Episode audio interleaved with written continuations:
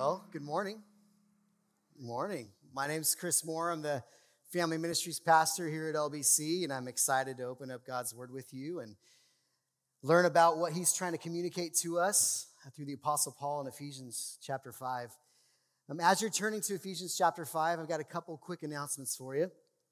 One is, is if you're new to our church, if this is your first time here, we're glad you're here. So glad you're here. Uh, we encourage you to stop by our welcome booth in the courtyard, and we'll, we'll have a free gift for you. And then I also want to invite you to a class that we've started recently called Starting Point. And that's the first Sunday of every month in Room A101. And that's for those new to the church who want to hear more about what we believe, who we are, and how to get involved, uh, because we want you to be part of the family here at LBC. And then the second thing is we have a luncheon after the second service for Josh and Drew White. So last week we announced that they are going to be leaving in a couple months to pastor a church, and they're going to be doing what we call as church revitalization. So it's a little church in a rural community that they haven't found out where they're going yet, uh, but they're going to go to this church, preach God's word faithfully and accurately. So we encourage you stay for that and learn how you can encourage them, and so we can send them and do the things that we're doing well here at LBC in some uh, another church somewhere in a small community. Let me pray. We're going to jump right in. Father, thank you so much for your word. It does not return void and it is alive and active. It is your word that you communicate to us. And Holy Spirit, would you illuminate it in our hearts, that we would understand it? And not just for head knowledge, so that we would apply it and do what it says. And God, thank you for the gift of your word that you did not leave us so that we did not know who you are and we did not we don't not we do not know what you want for us and how you want us to live, but you made it clear. So help us to understand it so that we can obey. Father, be with me as I teach. I pray that it would be accurate and clear and faithful to how you want to communicate. And God, that you get all the glory. Lord, we love you and thank you in Jesus' name. Amen. All right, so last week, Pastor Eric announced that we were starting a, new series in January. And this series is focused on how we can steward our time, our talent, and treasure. And he also described what, what it means when we steward these things well, it, it means that we are growing in maturity. And when we are not stewarding these well, that's a sign of that we need growth. We have an opportunity to grow. And so tonight, today we're going to be talking about how, how do we steward our time? What does that mean? Why do we do that? But I want to start with a question. My question is Have you ever made a bad decision? Yeah, yeah. Probably more so when you're a kid, right? You don't do that so much as an adult, right? Just kidding, we all do. How many of us have had children who've made poor decisions? Yeah, raise your answer. So, when a bad decision was made, let's think, go back to when you were a kid. Think about what your parents, how they acted, how they responded. Think about how you respond to your children when they make a bad decision. There's typically two questions we ask. One is, What were you thinking? Right? The second, Why did you do it? They're both trying to get at the same thing. What was going on in your noggin when you chose to do X and Y? And so, those same questions, I think, Paul's addressing in this passage. He's addressing our thinking and our influences, and those impact how well we steward the time that God has given us. And so, what I want to try to unpack today is what does it mean to steward our time? How are we to steward our time? And why do we steward our time? But before we can get into time stewardship, we need to understand stewardship in general. What does it mean to be a steward, or what does stewardship mean? And if we look in our Bibles, we see that the, the Bible describes stewards as managers, not owners. A steward is someone who is entrusted to oversee, to protect, and to wisely use the resources of an owner. A steward doesn't have free rein to do as he pleases. The steward is to do it according to the owner's will and for the owner's purpose. We have some examples of stewards in Scripture. One, the first is Adam and Eve. Adam was created, Genesis 2:15 it says the Lord God took the man and put him in the garden of Eden. Who created the garden? God did. And God entrusted Adam to work it and to keep it, to maintain it and to do it according to his will for his purpose. Joseph was also a steward. First, he was a steward of Potiphar's household. He was entrusted to manage everything that happened in his house. And then later, he was entrusted, he was the number two in Egypt. He was entrusted to manage the kingdom for Pharaoh. And another steward we see is Paul. Paul was a steward of the gospel. He was a steward to proclaim the gospel. And he took that, that work seriously. And so, as, for our context as Christians, being a steward is the oversight, protection, and wise use of the resources God has provided. And so, what we're going to see is that God has given us time, He's given us talents, and He's given us treasures. And He wants us and He expects us to use it, utilize it as a steward would, not as an owner. And so I think the reason why we're starting with stewardship of time is because how we steward our time really impacts how we steward our talents, which is simply our gifts, our abilities, our skills, those that have been given us to us by God. Those are not our own. God created that in us. And it's also going to dictate how well we steward our money and our resources. What we do with our time is very important. And we'll see how we think and who influences us impacts our stewardship of time. So first let's talk about what what does it mean to steward our time? What is time stewardship? And let's jump into Ephesians 5 15 through 16. And Paul says, Look carefully then how you walk. And so, in a sense, he's summarizing the passage before it. And when he talks about walk, he uses that phrase to communicate our journey as we follow Christ, our journey through this life as we pursue Christ, obey, and we follow him. He's talking, it's a walk. We continually walk and follow him. He says, Don't walk as unwise, but as wise. He's saying there's, there's a right way and a wrong way. And there's a way and there's, there's a means for us to understand how to do that well. And then he says, making the best use of time. There is a best way. And sometimes when we're having to navigate how we manage our time, sometimes it's between something good, but God wants us to know what's best. What's the best way to use this time? And the reason we do that is because the days are evil.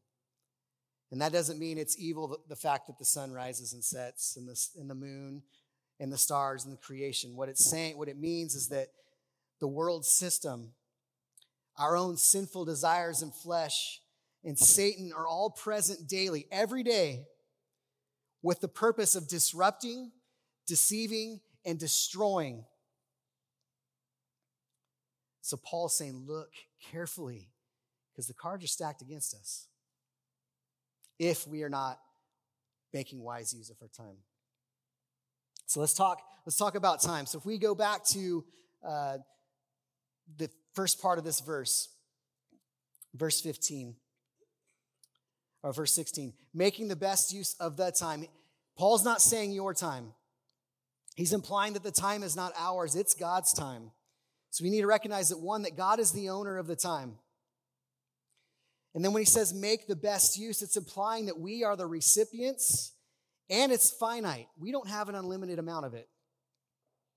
Psalm 139, 16 supports this. It says, Your eyes saw my unformed substance, in your book were written, every one of them, the days that were formed for me, when as yet there was none of them. The days of our lives are set. We can't change that. So we need to make best use of what we have and what we've been given. Psalm 90, 12 continues that so then teach us to number our days that we may get a heart of wisdom. Not only are we need to understand that our days are limited, but we need and we desperately need wisdom to be able to use those well. And the psalmist here is saying, Please help me have a heart of wisdom so I know how to use this time. So we see that God has given us the gift of time. We have a set amount of it. And finally, when we when Paul uses the phrase, not as unwise, but as wise, the implication there is that we are to be faithful. 1 Corinthians 4 1 through 2. This is how one should regard us as servants of Christ and stewards of the mysteries of God. Moreover, it is required of stewards that they be found faithful. As followers of Jesus Christ, God's given us time. He's gifted to us, He owns it, He wants us to be faithful with it. And so I want to define time stewardship for us this morning. Time stewardship is an acknowledgement of God as the owner of time.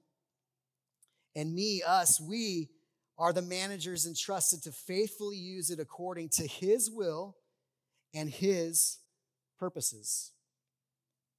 So I want you to think about it.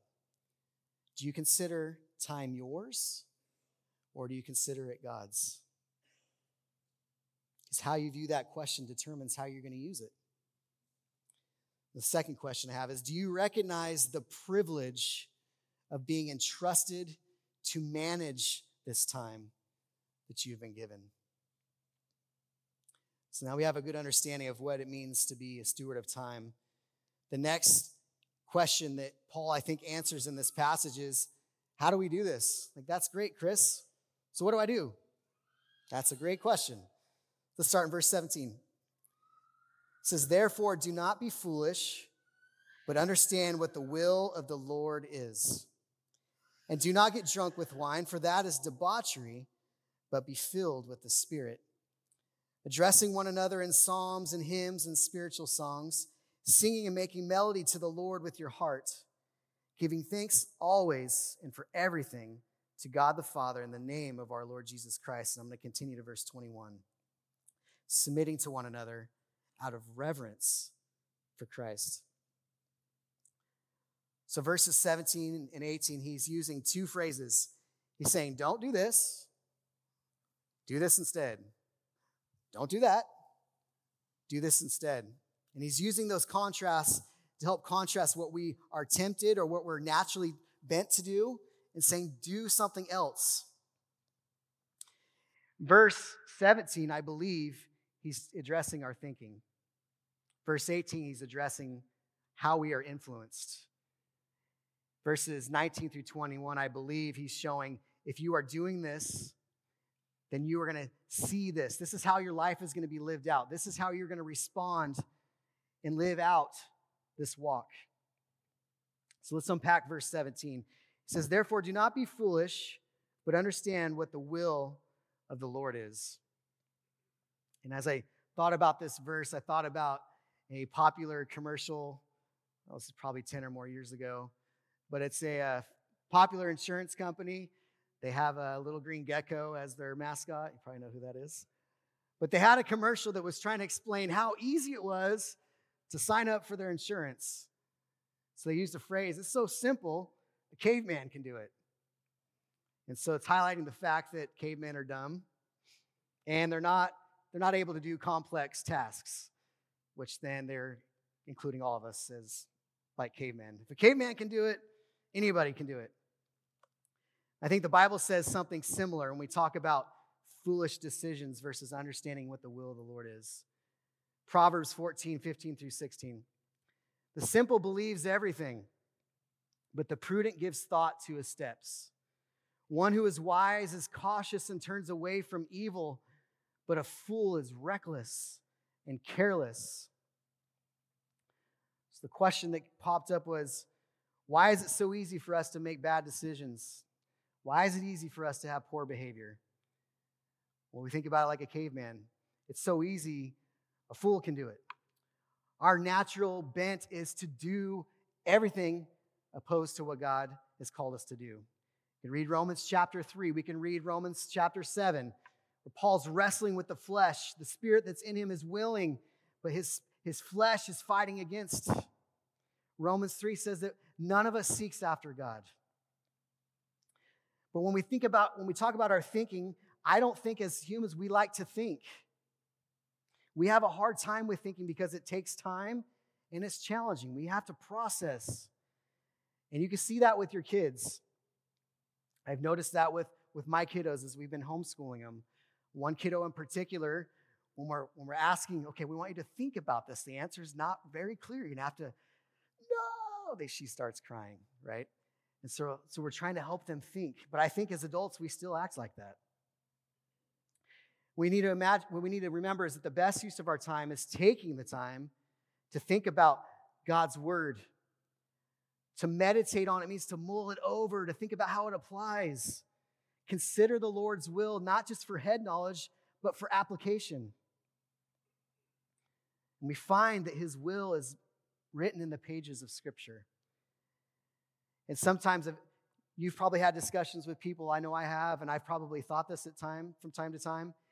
When we get into a crisis, we want the answer immediately.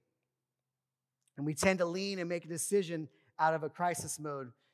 But sometimes you'll get a response like, well, I don't, I don't think the Bible addresses that. The Bible doesn't have anything to say about that.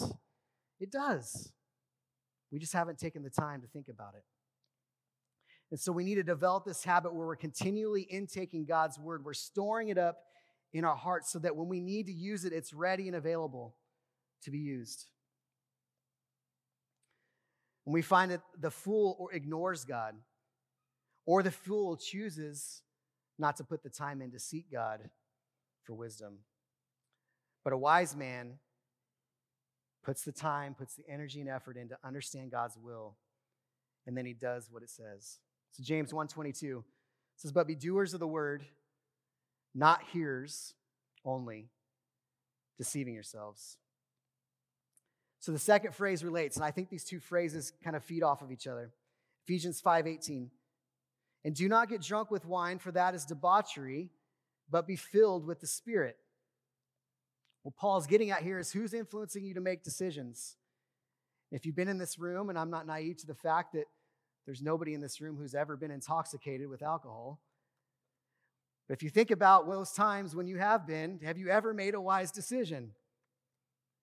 Typically, people who are drunk or intoxicated make pretty poor choices. Choices they likely regret, choices that are likely destructive. When Paul uses that word debauchery, that's essentially what it's saying. It's saying it's destructive behavior or it's not considering the consequences of an action. And when you are intoxicated and influenced by alcohol, you're not going to consider the consequences of your behavior. I don't think that Paul is limiting it to drunkenness, though. We'll talk about later. I think there are other influences in our lives that impact the decisions we make and cause us to make destructive choices. And so, I'm convinced when we think about influences, I'm convinced that there's some mysterious covert group that's titled They. That's the name of the organization. And we all talk about they. We're all influenced by they. And you'll know that because we'll talk to each other and we'll say, hey, you know, they said, fill in the blank, blah, blah, blah. We should probably do this because they said. And I want us to think about our experience through COVID. A lot of Christians were listening to they. And because they were listening today, they were filled with anxiety and fear and loneliness and despair, isolation. And those caused a lot of us to make some pretty poor choices. And often we made those choices without considering what God had to say about the situation. But God wants to remind us that when we follow Him, it leads to peace, comfort, joy, satisfaction, and fulfillment. Because believe it or not, we don't have a problem with people telling us what to do. Our problem is, that we listen to the wrong people. We want to be told what to do. It's wired in us to have someone tell us and guide us. God wants to tell us. God wants to tell us because what He wants is what's best. And we have to remember that. When we are wrestling and we are fighting, and we think for whatever reason that God doesn't want what's best for us, He wants what's best. He created us, He knows how we're wired, He knows how things need to work. And we need to trust that. And then Paul's shifting towards the end of verse 18. He's saying, Don't be drunk with wine, but be filled with the Spirit. And that phrase, be filled with the Spirit, is, has been misunderstood and There's not time, that's multiple sermons to unpack that. But I want to try to summarize this for you with a question How many of you have been, uh, maybe it's a friend, maybe it's a family member, who's just continually making decisions that are destructive, causing themselves pain? How many of those times where you've, you've maybe you've had a discussion with this person and you said, you know, man, I'm concerned about you. Maybe you should do this, this, this, and this said. And maybe you even taken them to God's word and said, God's word says this. Stop doing this. You're destroying yourself. Please stop. And how many times did that person continue to live in those ways? And how did it, what did it stir up in you? Maybe frustration, maybe pain. Maybe you felt sorrowful. Maybe you were grieved by the decisions they were making. So we talk about being filled with the Holy Spirit. He's trying to contrast what it means when the Bible says, do not grieve the Holy Spirit. And we see that back in Ephesians 4, verse 30. Paul says, do not grieve the Holy Spirit of God by whom you were sealed for the day of redemption. 1 Thessalonians 5:19, Paul says, do not quench the spirit. So this idea that there's something we do that minimizes the Spirit's work in our life. It's when we actively ignore the Holy Spirit, when we continue to make decisions that we know that are not God's will. When we've set the Holy Spirit aside and we ignore him, it grieves him. Like we grieve when we watch other people's watch other people destroy themselves. The Holy Spirit dwells within us and he's actively desiring to transform our minds and hearts, actively wanting to change the way we think and the way we live.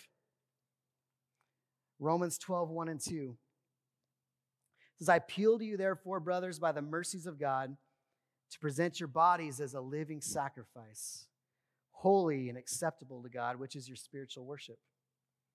Do not be conformed to this mind or to this world, but be transformed by the renewal of your mind. And that Holy Spirit is the one that does that. That by testing you may discern what the will of God, what is the will of God, and this is his, his will is good and acceptable and perfect. The Holy Spirit is our helper. So we need to put the work in and the time in to understand what the will of the Lord is, to tune our hearts to be able to hear when the Holy Spirit is reminding us of Scripture so that we can do what God has called us to do with the time that we've been given. And why do we do this? And I said this earlier because the days are evil. Satan, the world system, and our own sinful nature are against us. We have to stay alert, we have to be awake, and we have to make the best use of time. So, my question for you all, and for myself as well, I'm not excluded from this, is who is influencing you? And whoever's influencing you, are they influencing you to live as described in verses 19 through 21? And I'm going to read that again. Addressing one another in psalms and hymns and spiritual songs, singing and making melody to the Lord with your heart, giving thanks always and for everything to God the Father in the name of our Lord Jesus Christ, submitting to one another out of reverence for Christ. And Paul continues that train of thought in verse 22 all the way through chapter 6, verse 9. And in this passage in particular, he's talking about how we interact with each other as brothers and sisters in Christ within the church and towards God. And then he includes how do we interact with each other as married couples and spouses? How do we interact as parents and children? How do we act in the workplace? And if we are being led by the Spirit, if the Holy Spirit is our influence, it will look something like 19 through 21 and what he describes in those remaining verses. So let's think about that in the opposite. we think about this being the demeanor that we have towards one each other. Not that we always need to sing to one another, because I'm sure you don't want to hear me sing. Some of you may not want to sing, but he's describing the heart, the demeanor that we have towards one another and towards God. A thankfulness, a desire to be submissive to one another because Christ was submissive to the Father. But think about it opposite.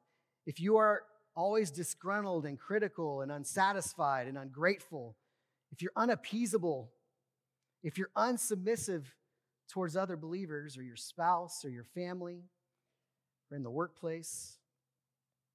It's a sign of immaturity. And it's a sign that you haven't been managing your time well.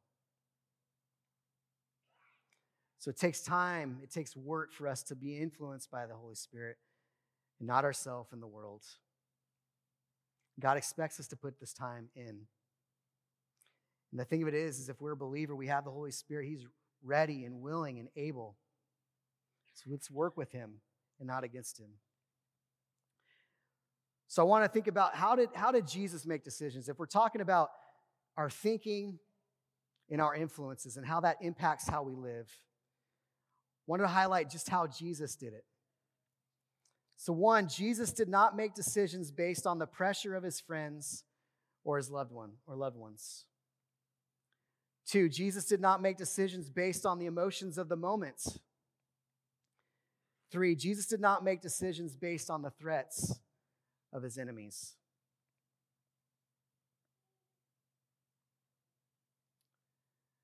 And so we see in this passage that Paul tells us stop doing the things that cause us to make foolish decisions, to live in a way that's foolishness. Put the time in to understand what the will of the Lord is, to do it. Stop being influenced by the things that are going to steer you away from what the Holy Spirit is trying to teach you as you study God's Word.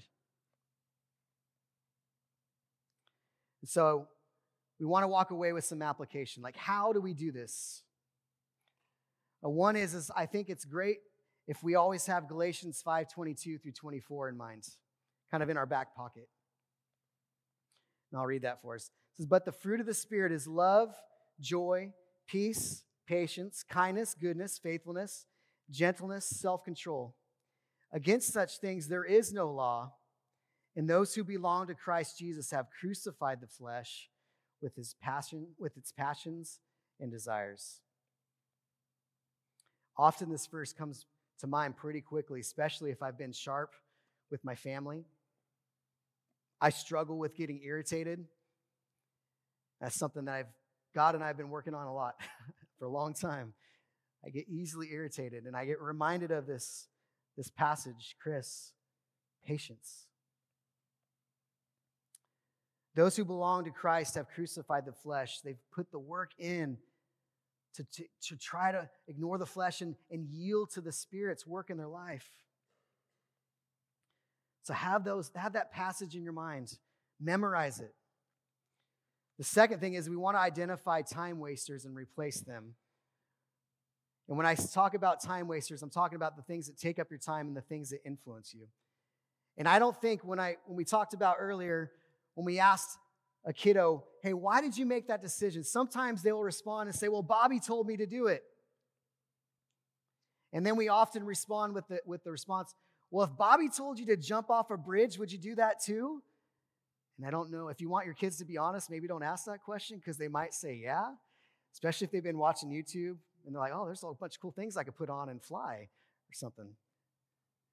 But when we think about Bobby, Bobby's not just the kid down the street Bobby's the dude on the phone. Bobby's the dude on social media. Bobby's the dude on the TV. Bobby is they. And sometimes we spend way too much time listening to they without considering what does God have to say. And only, be, only you and the Lord know what that looks like.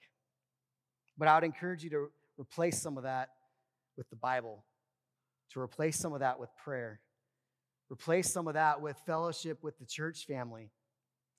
Replace some of that with time with your family where those devices are turned off. Third thing that to consider is some of our connection classes. So Pastor Dave's doing a class on spiritual disciplines, and that's really what do we do with our time? How do we discipline ourselves to do the things that help us to yield to the Spirit's work in our life? We're teaching a class on financial peace right now. And that's a great way for you to understand how to manage your money. We're going to talk about that in two weeks, but I wanted to give you a head start on that. Uh, Jack Grimm and his class, they're going over sanctification. How does the Spirit work in our lives to change us and to grow us and to mature us? These classes are amazing at helping us to make better use of our time. And then I want to think about three P's. One is plan. If you're going to replace something, or if you're going to get rid of something, you got to replace it. And then you got to plan it and schedule it. And then you got to be persistent. You got to continue to do it. And one phrase we need to stop using is I should fill in the blank. You need to replace it with I will fill in the blank. Because I should doesn't mean there's any commitment there. When you say I will, it feels different because it means I have to commit to this. Yes, commit to it. And then you need to protect your time. When I thought about that last point, I thought about uh, in August of 2020 is when I decided to go back to school, and um, I was kind of scared to go back to school. I hadn't been in school for uh, 15 years, and I didn't like school. I didn't want to go to school. I got my degree just to say I did it, but this time it was different. I was going to go and study, the, learn how to study the Bible, learn how to teach. It meant a lot. And Heather and I and my wife, we agreed that we would, we would take this plunge, but we realized that in order for me to be able to do this well, I was going to have to have time to do it. And I was a little overwhelmed. How's this going to work? And so we sat down and we mapped out kind of my what my schedule would look like during the week. And so the schedule typically looked Monday, Tuesday mornings. I I typically get up early, get in my word, and I go on a walk. There's mornings where I got up late, I was tired, but I went on my walk, put in my earbuds so that I could listen to the word. I needed to start my day with the word because if I didn't, I knew I was going to have a rough day. Then I'd go to work, come home, we'd have dinner, we'd try to play a game or do something fun with the family, and then it was 8 to 10, Monday, Tuesday, that was homework time. Wednesday, same schedule, but we came to church, right? So that day was 8 to 9. I was here 12, 13 hours because we're here on Wednesday nights. So I didn't do homework that night. Thursdays, we reserved, that was family night. Sometimes Heather and I would go on a date. Sometimes it would be just do something for fun as a family. Friday morning, my kids were they're homeschooled, so we'd all sit at the dining room table. My kids would be doing their homework, and I'd be right there next to them, grinding away on the computer. Saturday, we try to keep that open, but sometimes towards the end of the term, I'd have to use that day to do homework. Sunday was church. Sunday afternoon was homework. Sunday, we would come back and help out in the college group. So if you think about that, there's not much time for anything else. There were no sports. There's no other extracurricular activities. That was a sacrifice we had to make. And like making that sacrifice, some of us are going to have to reorient our schedules to make sure that we use our time wisely. And it's okay to say no to things. We don't have to, it's not you you only live once. Decisions we make now, we want to be thinking about eternity. And so when we get to verse 21, I think it really hammers why we need to be stewarding our time well. It says, submitting to one another out of reverence for Christ. We steward our time because of what Christ has done, who he is. Because Christ died for us, we choose to live for him. And the best passage I know to help us really understand just the magnitude of what Christ has done for us and the magnitude of what we've received because of Christ's work on the cross, his death and resurrection, is in Ephesians chapter 1, just a couple pages before this, verses 3 through 14. And we're going to close out our time unpacking this. Paul says, Blessed be the God and Father of our Lord Jesus Christ, who has blessed us in Christ with every spiritual blessing in the heavenly places, even as he chose us in him before the foundation of the world, that we should be holy and blameless before him.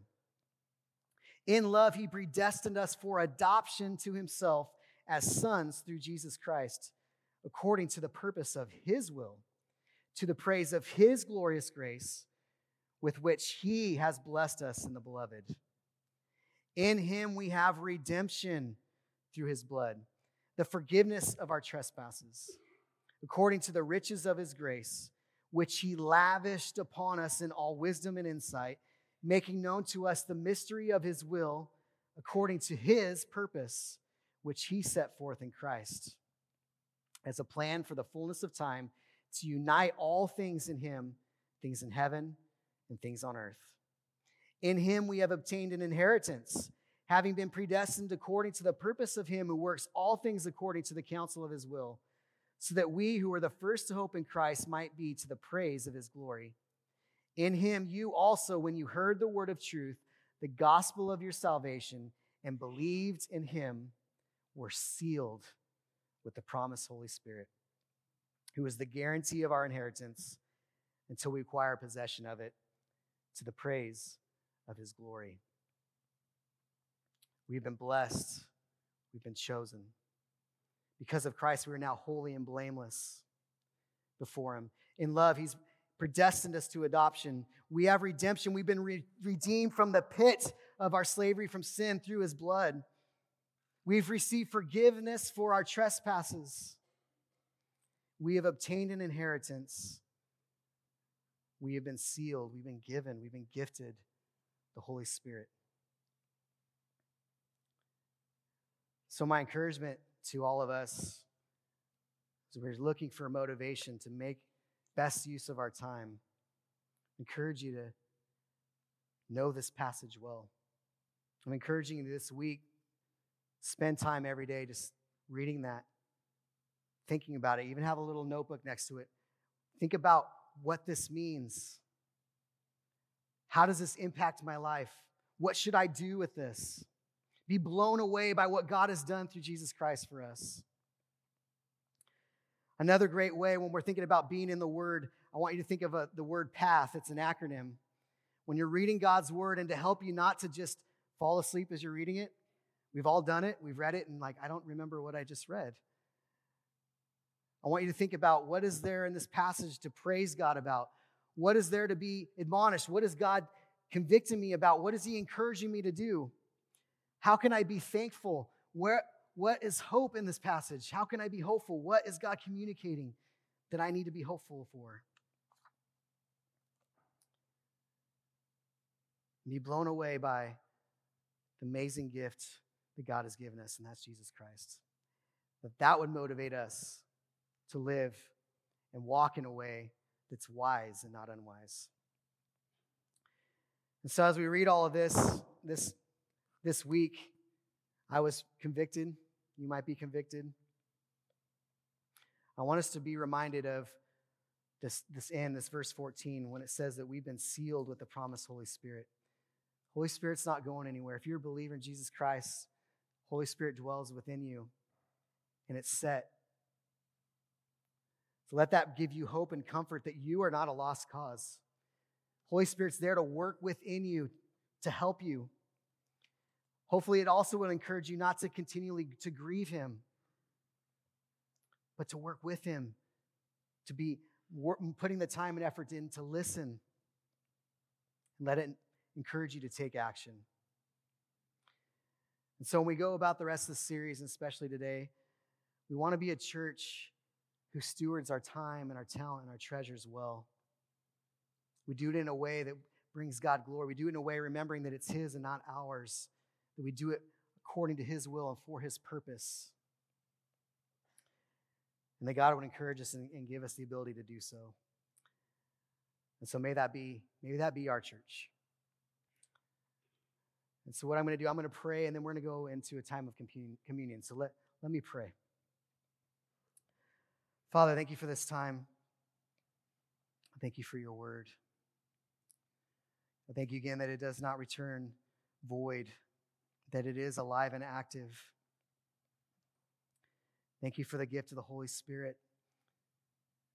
Dwells within us to work and to will for your good pleasure. God, I pray that you would help us uh, just as you've been revealing to us during this time in your word that the areas where maybe we need to, to work. God, would you remind us that it's not condemning, you're not condemning us, but you're reminding us there's areas that we need to work on. And like a loving father who is patient and kind and gentle, you're going to work that in us. God, that you give us a heart to be receptive and to respond in the way that you call us to. Thank you that we have a church that we can do this together. We're not alone. And Father, I thank you so much for your word. Thank you in Jesus' name. Amen.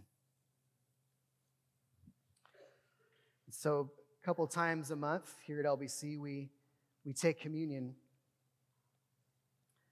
Um, and we think about communion,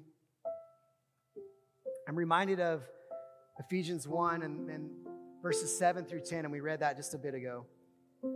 We think about communion, we do it in remembrance of what Christ has done for us. We do it and we do it's to revere him, it's to honor him.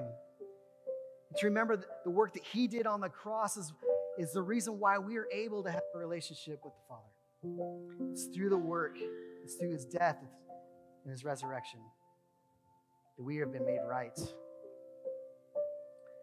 And so when we think about that, if you are not a believer here this morning, I would encourage you to not partake of the elements.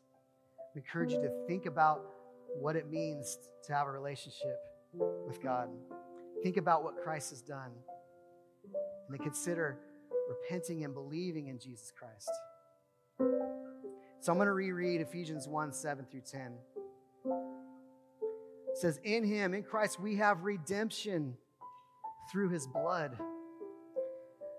We have the forgiveness of our trespasses according to the riches of his grace, which he lavished upon us in all wisdom and insight, making known to us the mystery of his will according to his purpose, which he set forth in Christ.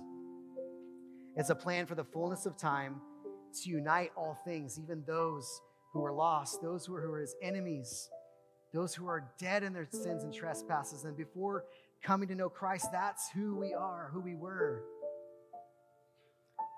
To unite all things to Him, things in heaven and things on earth. So, what I'm going to ask you to do is just take a moment to reflect on what Christ has done. And this time is also a time for us to reflect, confess sin, and, and repent and and then what we're going to do is after that, then we're going to sing and we're going to celebrate and we're going to say thank you and show our gratitude to God for what He's done for us. So right now, let's just let's just take a moment and, and think about that.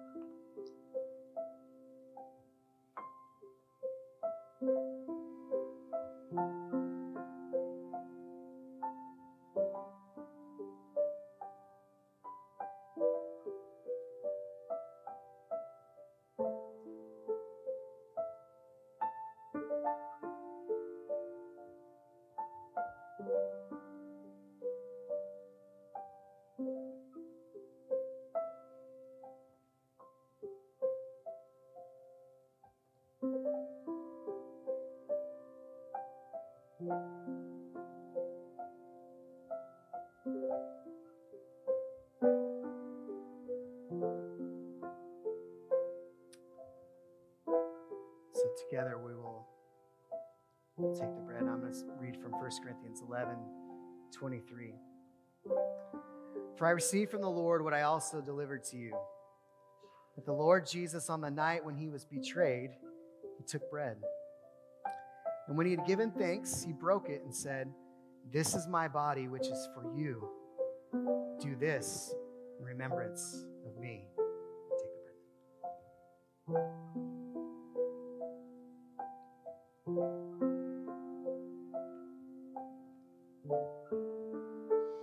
in the same way, also, he took the cup after supper, saying, This cup is the new covenant in my blood. Do this as often as you drink it in remembrance of me.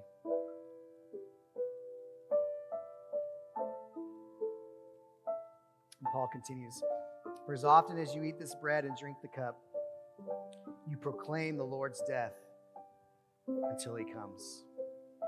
And I'll pray and let's let's rejoice together. Thank you. Thank you. Thank you, Lord. Father, thank you for sending your son to die on the cross to pay the penalty for our sin. Thank you, Father, for redeeming us through your son. Thank you for the blessings that we receive because of the work of your son. Jesus, we thank you for the work that you did, the purpose that you had and fulfilled by going to the cross. For the joy that was set before you, you went to the cross despising the shame. We thank you for that work. Thank you that we can have a relationship with you because of it. Father, we thank you. May we celebrate. May we rejoice. Thank you, in Jesus' name. Amen.